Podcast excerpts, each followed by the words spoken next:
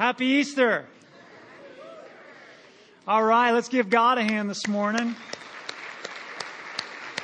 Some of you have been holding back this morning. I can tell.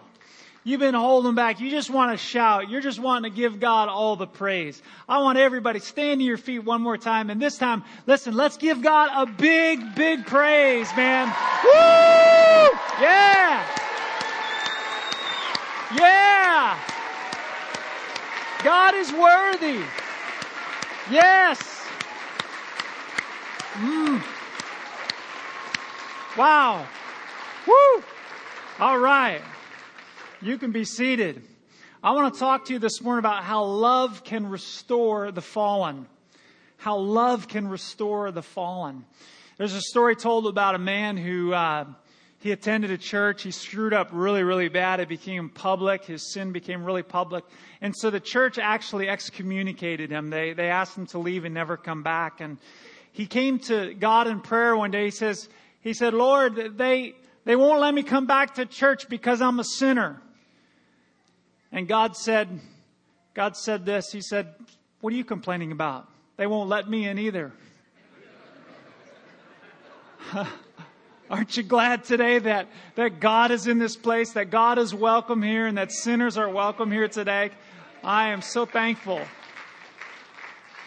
I'm so thankful. Morton Kelsey said this. He said, The church is not a museum for saints. It's not a museum for saints. It's a hospital for sinners. It's a hospital for sinners. Jesus came not to call the upright or the righteous to himself, he came to call sinners to repentance. Can I tell you this morning that, that the God we serve is the only God that loves sinners? He's the only God that loves sinners. The God we serve is the only God that died for sinners and that rose again on the third day. He's the only God that loves sinners. I'm so glad that we're serving the one true God this morning. I'm so glad. Woo! So today we're going to talk about how love, God's love, can restore sinners like you and I how we can restore the fallen. And we're going to look in, um, in 1 Corinthians chapter 15 this morning. Uh, Paul is talking to the church that is in Corinth at that time, and he is wanting to make sure that this church gets it right. Okay? See, Easter Sunday is all about getting the gospel right. It's to remind us of what the gospel really is all about. And so Paul is wanting the church in, in Corinth to know this. And this is what he says. We're going to look at verse number three. He said, The first thing that I did was place before you what was placed so emphatically before me that the Messiah died for our sins. Somebody say sins. That he died for our sins exactly as Scripture tells it. That he was buried. That he was raised from the dead or raised from death on the third day. Again, exactly as the Scriptures say and that he presented himself alive to who? To Peter. I want you to take note of that. He presented himself alive to Peter, then his closest followers, and later to more than 500 of his followers, all at the same time, most of them still around, although a few have since died. That he then spent time with James and the rest of those he commissioned to represent him and that he finally presented himself alive to me. What amazes me about this passage when I, when I read it again a few weeks ago and I was meditating about Easter is who Jesus first appeared to. The Bible says that he, he first presented himself to Peter. In other words, after Jesus rose from the, the grave, he, he had in his heart, he had in his mind, where's Peter? Where's Peter? If I were Jesus, I would have said, Where's the high priest? I have a few choice words for the high priest. I would have found the high priest. I would have gone directly into his office and I would have said, I told you so. I told you that, that, that this body, right? I told you that I would destroy this temple in three days and then raise it back to life after three days. I told you I was going to do that. If I were Jesus, I would have gone to Pilate and I would have said, Pilate, you asked me if I was the king of the Jews. I'm the man. Come on. I would have gone to the people who nailed me to that cross. I would have gone to my enemies and I would have proved to them that I was who I said I was. But no, Jesus decides to go to his closest followers and he chooses to find Peter first. He's looking for Peter. Why Peter? And I thought, well, maybe it's because Peter was such an amazing disciple, right? I mean, Peter was one of the first disciples who left everything to follow Jesus. We talked about that last week. He left his nets, he left his business, he left everything, and he started to follow Jesus. He was also the the the um, disciple who was the first to walk on water. In fact, the only disciple to walk on water, right? I mean, if it, this is the guy who said, "Hey, Jesus, I'll be the first to follow you. I'll believe in you. I'll walk on water," and he was the one who said, "You know what? I know who you are. You're the Christ, the Son of the living God." Peter was the first one to have that incredible revelation who Jesus is. Maybe that's why Jesus said, Man, as soon as I rise from the dead, I got to find Peter.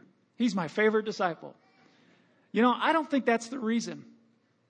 I think the reason Jesus went looking for Peter is because Peter had just screwed up really, really bad. On the night Jesus was betrayed, we learned that, that it was Peter who, in, in, in the greatest moment of his Christian career, he had the opportunity to pledge his allegiance to Jesus, to prove his loyalty to Jesus. And in his greatest opportunity, he makes his greatest blunder. And I believe that's why Jesus first went looking for Peter. I want to talk to you today about how, how love, the love of God, can restore people like Peter. Something happened to Peter that has happened to all of us that are in this room today. And it's found in Luke chapter 22. All of us, all of us are not above and beyond this. Let me explain a little bit of the background here. Jesus um, was just about to be arrested, and he has this conversation with Peter, and he says, Peter, this is what he says. He says, Simon, Simon, which is Peter, Satan has asked to, watch this, sift. Satan has asked to sift all of you as wheat. Let me stop for a moment there. To sift wheat, what happens is, is the wheat has to go under some pressure. And the pressure, it causes the chaff to separate from the wheat. The chaff is the skin. It causes the skin to, to separate when it's under pressure. Peter, Satan has desired to put you under some pressure to separate the chaff from the wheat. He wants to prove that you're not the real deal and they would take the wheat after it was, it was pressed. They would throw it in, in the, they would throw it up in the air and the, the breeze would blow the chaff, the light skin away. It'd fall onto the ground and then they would burn up the chaff. And they would have the seed left, the wheat left. Can I tell you this morning, you have a real enemy that wants to put some real pressure on you, and some of you are feeling it today. On this beautiful Easter morning, some of you are feeling the pressure. You are feeling what Jesus said. Satan desires to sift you as wheat. You're in that place where Satan is wanting to pull you away from God. And here's what Jesus says Jesus says, But I have prayed for you, Simon, that your faith may not fail. And when you have turned back, not if, and when you have turned back, I love that, strengthen your brothers. But he replied, Peter replied, Lord, I am ready to go with you to prison and to death.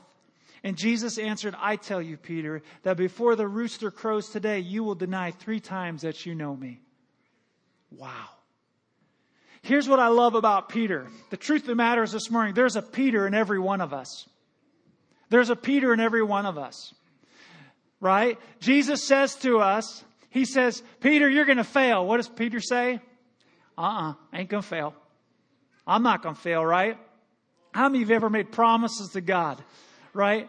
And broke those promises? How many times, right? Hey, God, I'm never gonna road rage again, right? Especially with lovecan.net on the back of my window. Hey man, I've been watching you guys this week. See, I sneak up behind you and I want to see how these Christians live, you know? God, I'm never going to yell at my kids again. Then they do that one thing that just gets you, right? God, I'm never going to get drunk again. I'm just moderation a little bit. This week, some of you, you, you, you, you abused alcohol. You got drunk. Right? Some of you, I am never, God, I'm never going to lust again. God, it's not going to happen. I promise. Never again. We make these promises to God. We're never, ever going to fail in that way again. Right out of high school, I got a job as an electrician. I was working for my brother in law. He was an electrical contractor. And uh, I was actually dating my wife at the time. She wasn't my wife yet. I was dating Carrie. And uh, we had a long distance relationship. She was going to college about an hour away. We both, both had very busy lives, so I would go see her about every other week. And so every other week on a Sunday afternoon after church, I would get in my truck and I would make that drive down to Spring Arbor College, Spring Arbor, Michigan. And we were in love, man. And when you're in love, time flies, right? So we'd spend the afternoon together, the evening together, and I would stay sometimes till midnight, sometimes 1 a.m. in the morning. We'd stay up just talking. And, and finally I would have to get in my truck and drive the hour back home. And then I'd have to set my alarm and I'd have to get up at 5 a.m. So sometimes I got three or four hours of sleep before I went to work Monday morning. And I remember driving home one night after seeing her, and it's like one o'clock in the morning. I am so tired. You ever been that tired when you're driving? Uh, and you, it's just painful tired. It like hurts. You're so tired. So I roll down the windows, right, to stay awake. How many of you done that before? And in Michigan, in the middle of the winter, it works really well. So the windows are down and I'm just trying to stay awake and I'm just kind of all over the road and pretty soon I see these blue and red lights flashing. And, and here's this cop, the state trooper, pulls me over. And, sir, do you know how fast you're? No, I don't. I'm so sorry. I said, I said, I promise you though, I will never do it again. I promise, never again. Two weeks later, the blue light special one more time pulls me over. Officer, I am so sorry. I don't know how. I will never do it again. No lie. Two more weeks pass. Another blue light special. I get pulled over a third time in just six weeks. Okay? I'm sorry. I will never do it again. Three times I promised I never would. Three times I did. Three times I got pulled over. And three times, by God's grace, I didn't get a ticket. But I want you to know, I've had several tickets since then. so the rain falls on the just and the unjust, okay? Man, I felt like a huge failure, you know? I made these promises. I'm going to get this thing right. And, and, and, and, you know, for reckless driving and speeding, you know, I mean, I should have been ticketed, right? But God's grace. But I felt like such a failure. So I'd get home at one o'clock, and I remember setting the alarm uh, one night to 5 a.m. I'd gotten, you know, I was planning on getting about four hours of sleep, and and I slept through the alarm. I was that tired. Okay, and I wake up to the phone ringing, and you know who it is? It's my boss. You're right. It's my boss. And he goes, Hey, do you really want this job? If you do, you better get your butt out of bed and get to work, right? And he said, and by the way, this is strike one. Then there's strike two, and he said, strike three, you're, you're out. All right, so my job's on the line. A few weeks later, guess what? Strike two, it happens again. A few weeks later, strike three, it happens again. And I wake up to the phone ringing, and I pick up the phone, and my boss says, You know, why don't you just not even come to work today? It's very apparent to me that you really don't want this job. And he hung up the phone. And I was devastated and I was humiliated. I'm like, I am, I am such a loser. I can't even keep a job. Uh, I can't even get my behind out of bed and go to work, right? I felt like such a failure. And that night, my boss called me. He goes, Listen, I've had a change of mind. How many of you thankful that God changes his mind about our and he says, You know what? I'm going to let you keep your job. I'm going to let you keep your job. How many of you know God is a God of second chances and third chances and fourth chances? Amen? That's our God. But my, my, my girlfriend, Carrie, at the time, she said, you know what? We're not taking another chance. She bought me three alarm clocks. And she said, listen, if you're going to get married to me, you're going to have to have a job. You're going to have to have some money. How many of you know that's the will of God, ladies?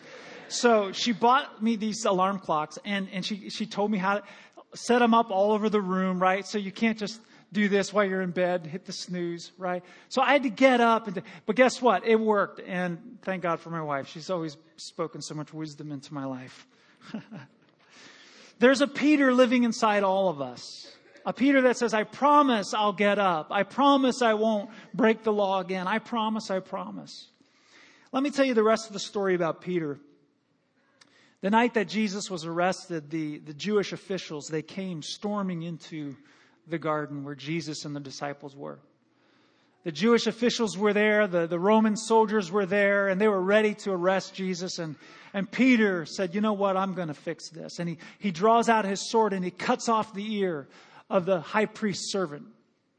And the servant's name is Malchus. And so Malchus's ear is laying on the ground. And Jesus rebukes Peter in that moment and he says, Peter, put your sword away. Shall I not drink the cup the Father has given to me? And then Jesus scoops up the ear from the ground and he places it back on Malchus's head and he totally restores the enemy's ear. And I think in that moment, Peter had one of those aha moments. You ever had one of those with God?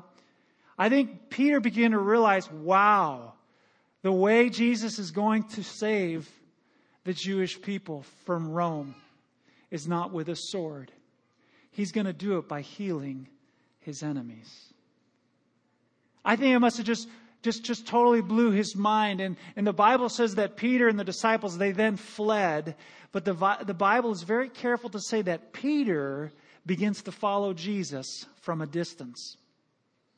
And so they're leading Jesus away to the high priest to be questioned. And as they're leading him away, Peter's back here hiding in the bushes and he's following them as they go. And he's following Jesus from a distance. He's close enough to hear what's going on, but he's far enough to, to, away to make sure it doesn't happen to him. How many of you know people who are men, women of God who are like Peter, right? They look like they've got it all together, but in their hearts, they're following Jesus from a distance. And I've been to those places in my life where I've been preaching and I've been saying the right things and I've been doing the right things and I'm tithing and I'm raising my hands and I'm serving and I'm all of this, but in my heart, I am far from God. Okay? I'm far from God.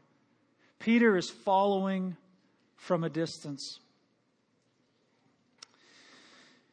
And the Bible says that Peter entered the courtyard where Jesus was being questioned by the high priest. And as Peter is in that courtyard, it's, it's cold, it's a cold night, and he's warming by the fire, and he's probably got his hoodie on so nobody can see who he is. And he's sitting there and he's warming his hands and he's trying to just stay a private Christian. And some servant girl comes to him and says, Hey, aren't you one of the 12 disciples? Peter says, No, I, I'm not one of them. I've, I've never met the man. How can I be his disciple? So she goes away. Another man comes and says, Hey, aren't you one of those disciples? I saw you in the garden when he was arrested. And he goes, No, I don't even know the man. Finally, somebody else comes and says, You're one of them. I can tell by your accent. You have a Galilean accent. Peter begins to call curses down from heaven. I swear to God, I'm not the man. I've never met the man. And at that moment, what happens is exactly what Jesus said would happen. The rooster begins to crow. Peter turns and he sees Jesus. Jesus turns and sees Peter. They make eye contact. And in that moment, G- Peter begins to weep bitterly. Because the very thing he promised God that he would never do, he just did. Some of you today, you're here and you've made promises after promises after promises, and you've broken them. You've broken them all. And you feel like Peter, I've got good news for you. God's love can restore the fallen. He wants to restore you today. Brennan Manning wrote a book called The Ragamuffin Gospel. And he writes this He says, There is a myth flourishing in the church today that has caused much harm. He says, The myth is this. Are you ready to hear it? The myth is this once converted, fully converted once converted, fully converted. In other words, once I accept Jesus Christ as my Savior, an irreversible, sinless future beckons me. Discipleship will be an untarnished success story. Life will be an unbroken upward spiral toward holiness. Tell that to poor Peter, who, after spending three years with God in the flesh named Jesus, denies that he ever even met the guy. Right? My greatest failures, I think, in, in following Jesus, they're not the big headline failures. You know, Peter had big headline failure that night. I don't know the man. I don't know the man. I don't know the man. Three times in one night, he failed. Big time. I think my failures are more of the everyday failures. Maybe you can relate to those everyday failures.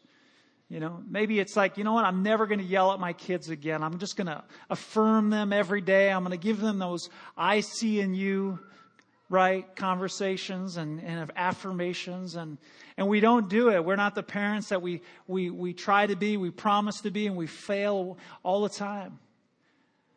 And I know for myself, some of my everyday, my everyday failures are, are just um, trusting God with the burdens that I have in my life. How many of you worry more than you pray? Huh? Is that you? You worry more than you pray. You just worry. You run these things over. And you're not saying, God, I just trust you today. I'm going to rest in your love for me. See, here's one of my problems. I expect more from me than I expect from God. How many of you know that'll get you in trouble every day? How about we reverse that? Let's expect more from God every day than ourselves. How many of you know God will not disappoint us, right? I fail in my marriage. This past week, I was trying to be a great husband. I said, Carrie, hey, let's do lunch. We haven't done lunch in a while. And so I said, there's this great little pizza place. I think it is anyway. It's called Tasty Pizza. How many of you know you can't go wrong with a name like that, right?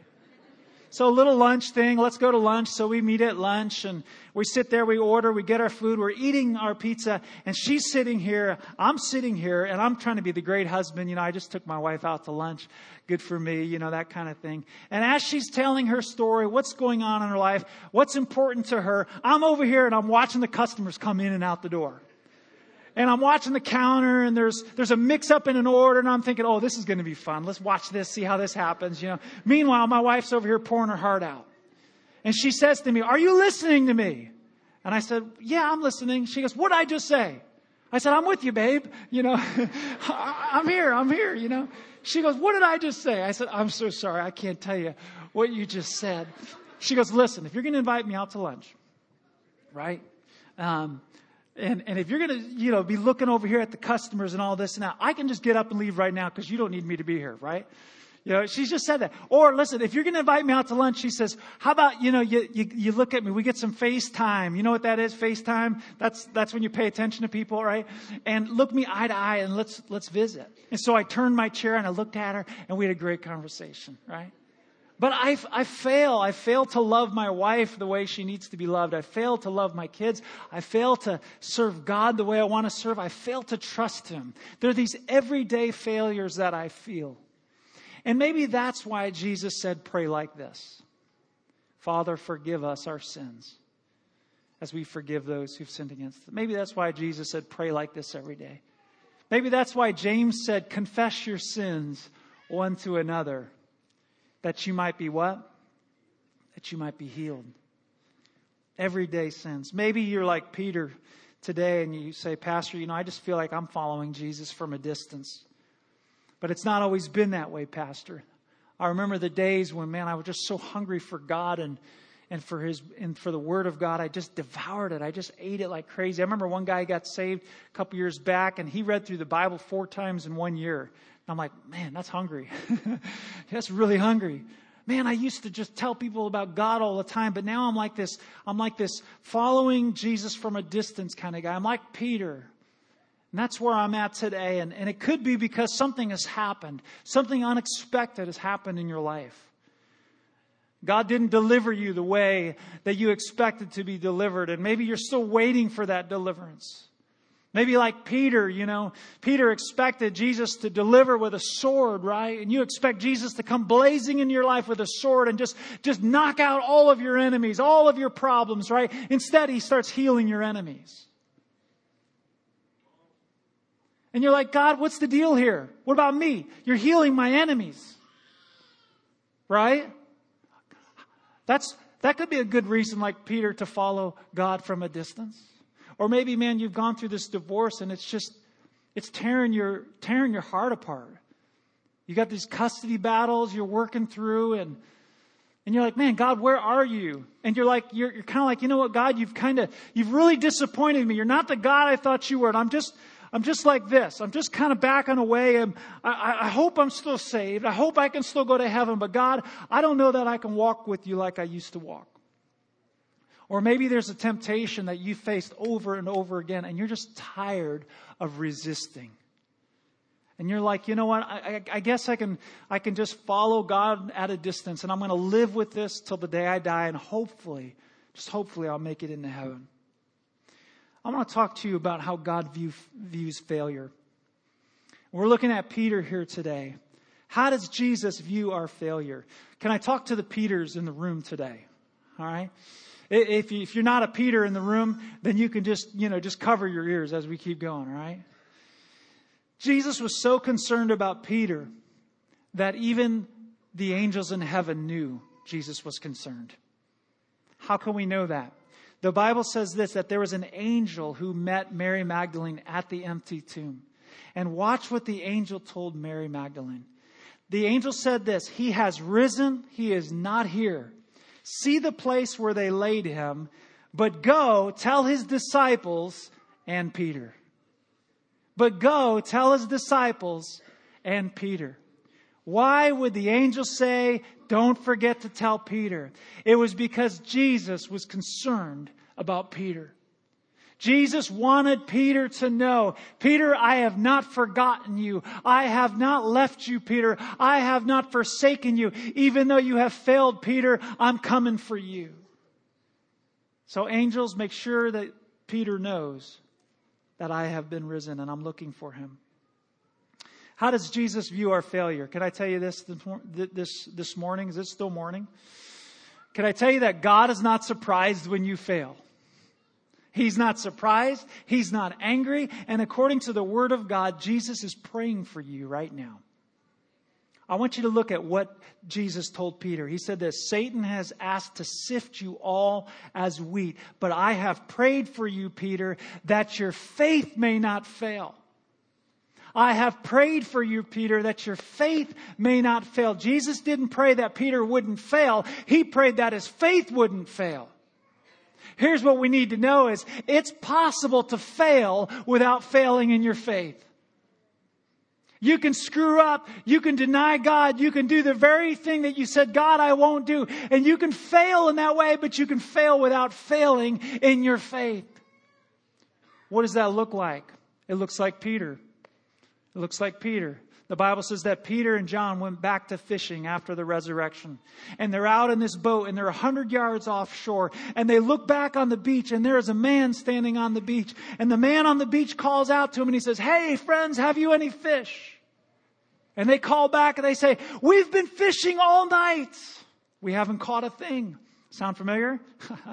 The man on the beach says, well then throw your, your, your net on the right side of the boat. And so they do that. They throw it on the right side of the boat and they pull up the net and there was such a large catch of fish they couldn't pull it in the boat.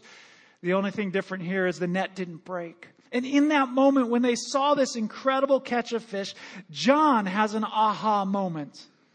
Are you with me? John looks back and he sees on the beach and he goes, you know, I know who that man is. He's the man. He's the man who fills empty nets. And he turns to Peter and he says, Hey, Peter, Peter, it's Jesus. It is the Lord. And as soon as he said that, the Bible says that Peter put his outer cloak back on. You know what he did? he went swimming. The Bible says he jumped out of the boat and he started towards shore. He said, I gotta get to Jesus. Can I tell you this morning, that's what faith looks like when you fail. Faith doesn't stay in the boat and say, Peter, John, I'm gonna hide in this boat. Don't tell Jesus that I'm here. I am so ashamed by what I've done. Faith says, you know what? I've got to get back to the goodness of God. I've got to get back to Jesus. Peter says, I have got to get back to Jesus. I know I've denied him, but I know he's good. He just filled my net again. I know he's a good God. I've got to get back to the goodness of God. Thomas Merton said this. He said, A saint is not someone who is good. A saint is someone who has experienced the goodness of God. I don't know about you, that sets me free. A saint is not someone who is good, but someone who has experienced the goodness of God. How many saints in the room today?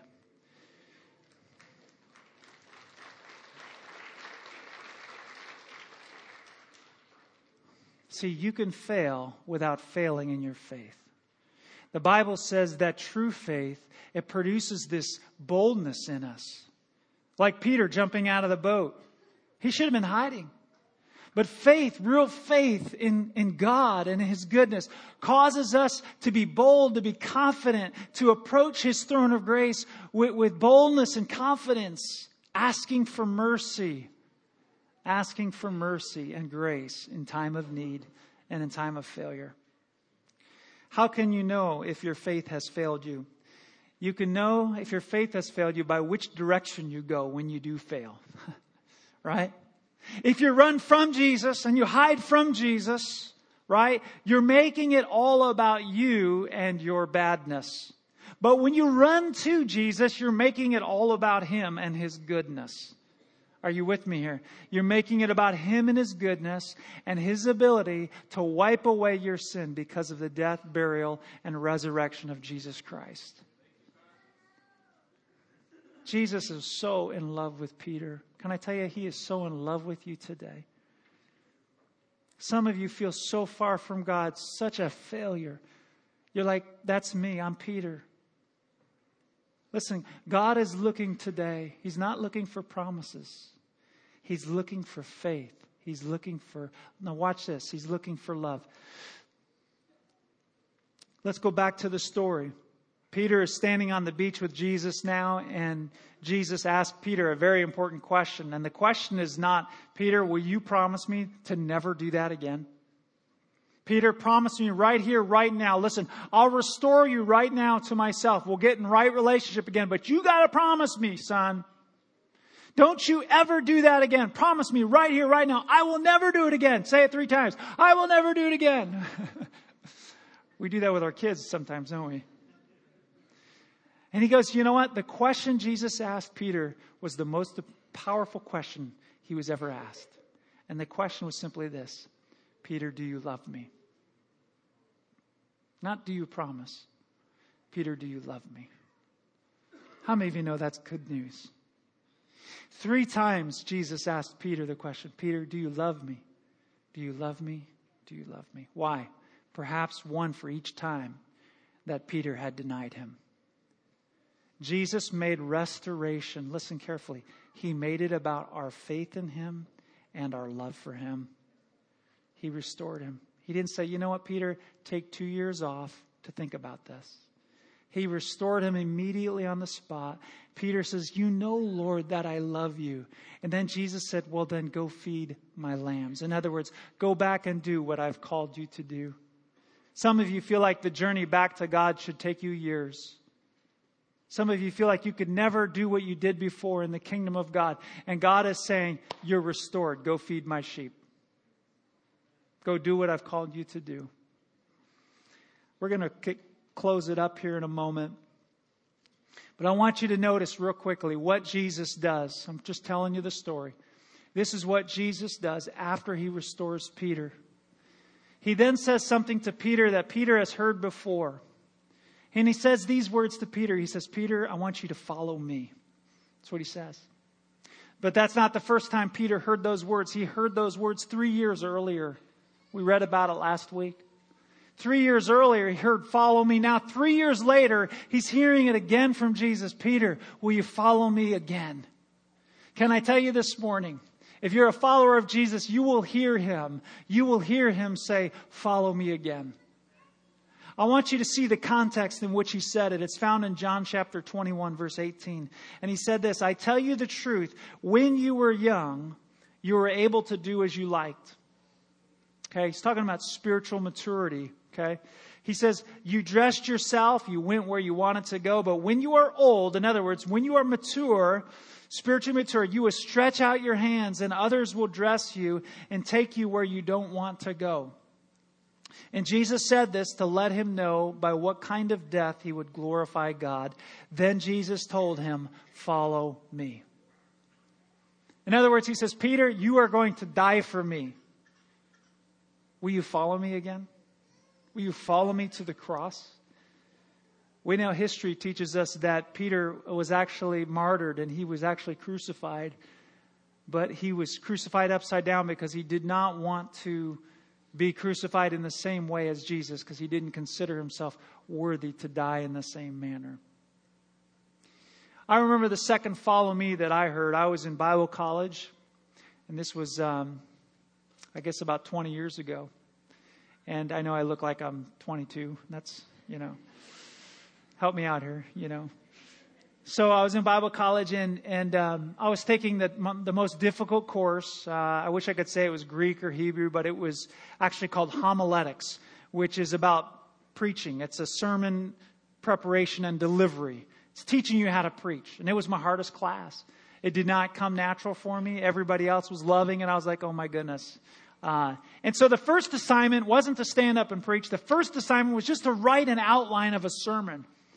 And it's, the assignment was given. I had a whole week to work on it. I worked on it. I worked on it. And the night before the assignment is due, come on, students, you'll feel my pain. I stayed up all night working on this. Literally no sleep all night trying to get this thing just right. And it just, it was, it was killing me. I could not get it right. I couldn't figure it out. It was like a thorn in my side.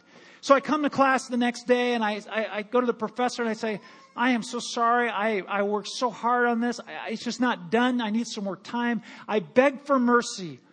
I begged for mercy. She gave me a big zero for the assignment. Uh, I, I was, it just killed me. It devastated me. And, and I had this crisis in my faith. And I came to the point where I said, God, why would you call me to do something that I get a big fat zero in? And I said, God, I'm done. I've just wasted three years of my life in a Bible college. I had one more year to go. I've wasted three years. I'm going to quit. I'm going to walk away from this thing. And by the way, God, you set me up for failure, so I'm going to walk away from you as well. I was having a crisis in my faith. It was serious. My wife and I were talking about it, and I was like, I just don't, I, I'm, I'm done. I'm going to go back to what I did before. I'm going to go back to my nets, go back fishing. And I heard Jesus give me that second call Follow me again. Follow me again. Take up your cross and follow me. You don't understand what I'm asking you to do. You don't know how to do it, but you're going to have to trust me. Are you willing to carry this cross and follow me? And in that moment, I said, Yes, Lord. And I'm glad I did. Glad I did. See, your faith and your love for God will cost you everything. Whatever, whatever you believe in, whatever you love, maybe it's a hobby, it's a job, it's your home, whatever you believe in, whatever you love, you, you will, you will make big sacrifices for. And it's no different with Jesus. I want to finish with this story as the worship team is going to be coming. I heard about this girl who was dating this guy, and they got really serious. And um, they were talking about marriage. They were making wedding plans, and he started to get cold feet. And she began to pick up, you know, uh, just some signals that something wasn't right. And so she confronted him one day. She goes, "Man, what's going on? You've been treating me differently." And he goes, "Well, you know, I've I've been thinking, you know, all my life I've had this dream in my in my heart, and my dream was to to to marry this this hot, you know, surfer chick who's like totally fit and loves fashion."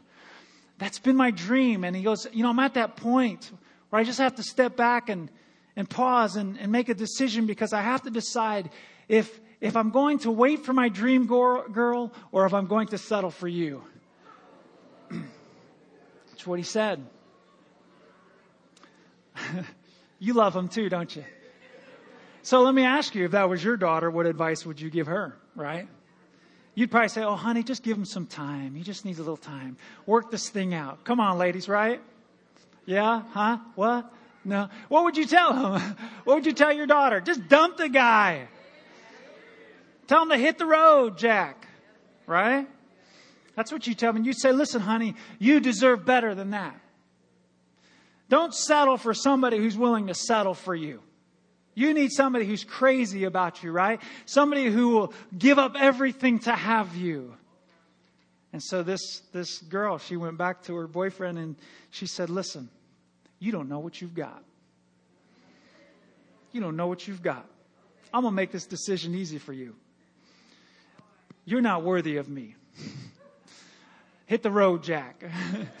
right? That's what she did. Let me say this morning some of you are here today and you are dating God and you're dating the church. And Easter Sunday is a great big date. And if things go really well today and you get a parking spot that's nice and close, and your kids like up kids, right? and your, your baby doesn't cry the whole time in nursery, right? And you, you like the music, right? And the, the preaching, maybe, maybe it's funny and you're like, okay, you know what? I think I'll come back for another date right? Can I tell you that this morning there are thousands of pastors, hundreds of thousands of pastors all over the world, right, that are really stressed out about this big date. And they're thinking to themselves, and I know this because I've thought this way before, they're thinking, man, if I could just say the right stuff, they'll come back the next week, right? And pastors will do this. They'll meet with their staff weeks ahead of time and they'll say, okay, team, we got to have a great plan. We got to do something to get everybody to come back the week after Easter. So let's put extra cookies in their guest packets.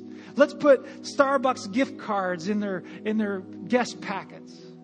Or I know, why don't we offer exclusive online dating to the Glad Tidings community? That'll get them to come back. You know, I mean, churches do this and they'll go through this big cheerleading thing. Come on, everybody come back next week. Everybody come to Jesus. Listen, listen, here's my advice. If you're going to come, come for God because He's enough. He's enough. If you're going to come, come back to God because God is good. Come to God because God is good. Come back to church because God is good. Right? It's not God and a free set of steak knives or whatever. It's not God and this, it's God. If you've got better things to do next Sunday, then go do them. God's not in heaven saying, you know, I really need you to be here. We're not going to beg you to come back to church. We're not going to beg you to come back to Jesus. And you know what? The truth is, Jesus isn't going to beg you either. In fact, this is what Jesus said when he said, Follow me. Matthew chapter 10, verse 37, Jesus said this He said, If you love your father or your mother more than you love me, then you are not worthy of being mine. Or if you love your son or daughter more than me, you are not worthy of being mine. And if you refuse to take up your cross and follow me, then you're not worthy of being mine. He said, if you cling to your life, you will lose it. But if you give up your life for me, he said, you'll find it. Amazing. See, some of you, you, you hate that verse, but I want you to know I love that verse because it comes from a God who says, I know what I'm all about and I'm worth it. I know what I'm about and I'm worth it. I'm absolutely worth it. I'm an absolutely great God. And I'm better than anything this world has to offer. And if you think something else is better than God, then God says, well, go pursue whatever that thing is. But I'm not going to chase after you. In fact, God may make the decision easy for you. He may say, you know what? If that's what you want, go after it. And if that's the case and you really feel that way, then you're not worthy of following me. You're not worthy of being mine. That's what God said. How many of you know God can say that because God is worth it? He is worth it. He is worth all of our faith and all of our love and all of our sacrifice because He's a good, good God. He's a good God. I want to close with this question you know, on Easter Sunday, you're supposed to give a salvation altar call, right? You're supposed to do that every week. I think it's written somewhere that we're supposed to do that. But the question I have for all of us today is this it's not, do you want to go to heaven? Jesus never asked that question. He never said, do you want to go to heaven? he always asked the question like this He said, Do you want to follow me? That's what Jesus said. Do you want to follow You're here today and you're hearing a message about how the love of God can restore those who are fallen. Peter was one of the 12. Not just the 12, he was part of the inner three. He was like the dude. Okay, walked on water kind of guy. And yet he failed, and yet he followed God from a distance. I don't care how long you've been to church, going to church, or how long you've been following God. You may be following God from a distance today because of your failures. I want you to know this is the day that you can come back. And here's what I want to do I want everybody to stand. Everybody to stand right now, if you would. Jesus invited those who had failed to follow him. If you're here today and you are like Peter, man, I, I know I have failed God in some way, but I'm not going to let my failures keep me from God. I am going to today, I'm going to give you an opportunity here in just a moment. I'm going to invite you to come forward. Today, I am going to declare that my faith is in Jesus, my love is for Jesus, and I'm ready to take up my cross and follow him again. You're here today, you hear God saying to you, Follow me again. For some of you, this is the second time you've heard the follow me, third time, fourth time. So this invitation, this altar call is not for, for, for just people who for first time are following Jesus. I'm talking to everybody in the room. Everybody in the room. On the count of three, I'm going to invite you to come and say, you know what? I'm like Peter, but I'm ready to say, I still believe, I still love Jesus, and I'm still ready to take up my cross and follow him. On the count of three, come. One, two, three. Please come to the front. Let's pray together. Come to the front.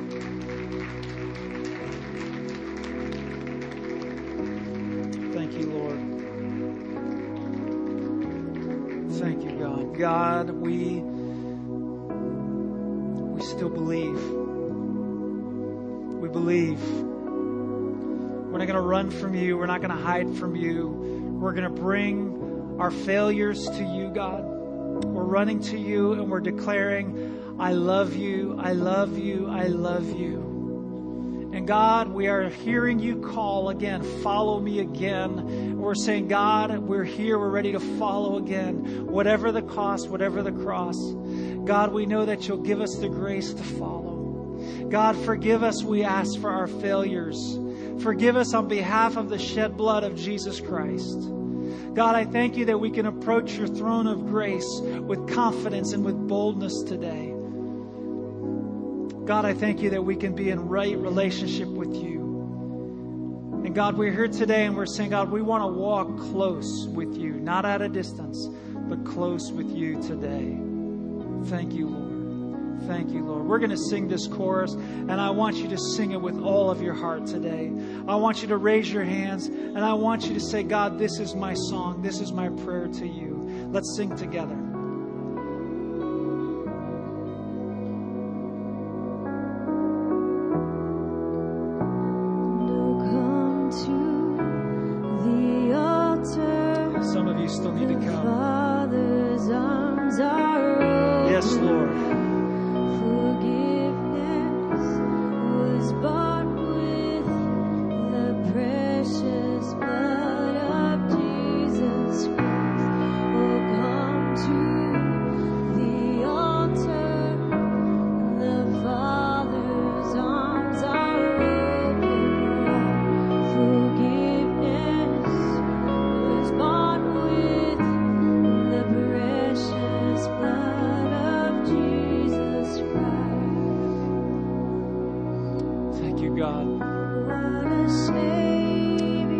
Sing about our Savior today. Lift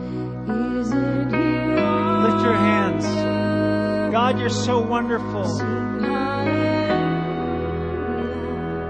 Christ is risen. Come on, cut loose. Give God the glory.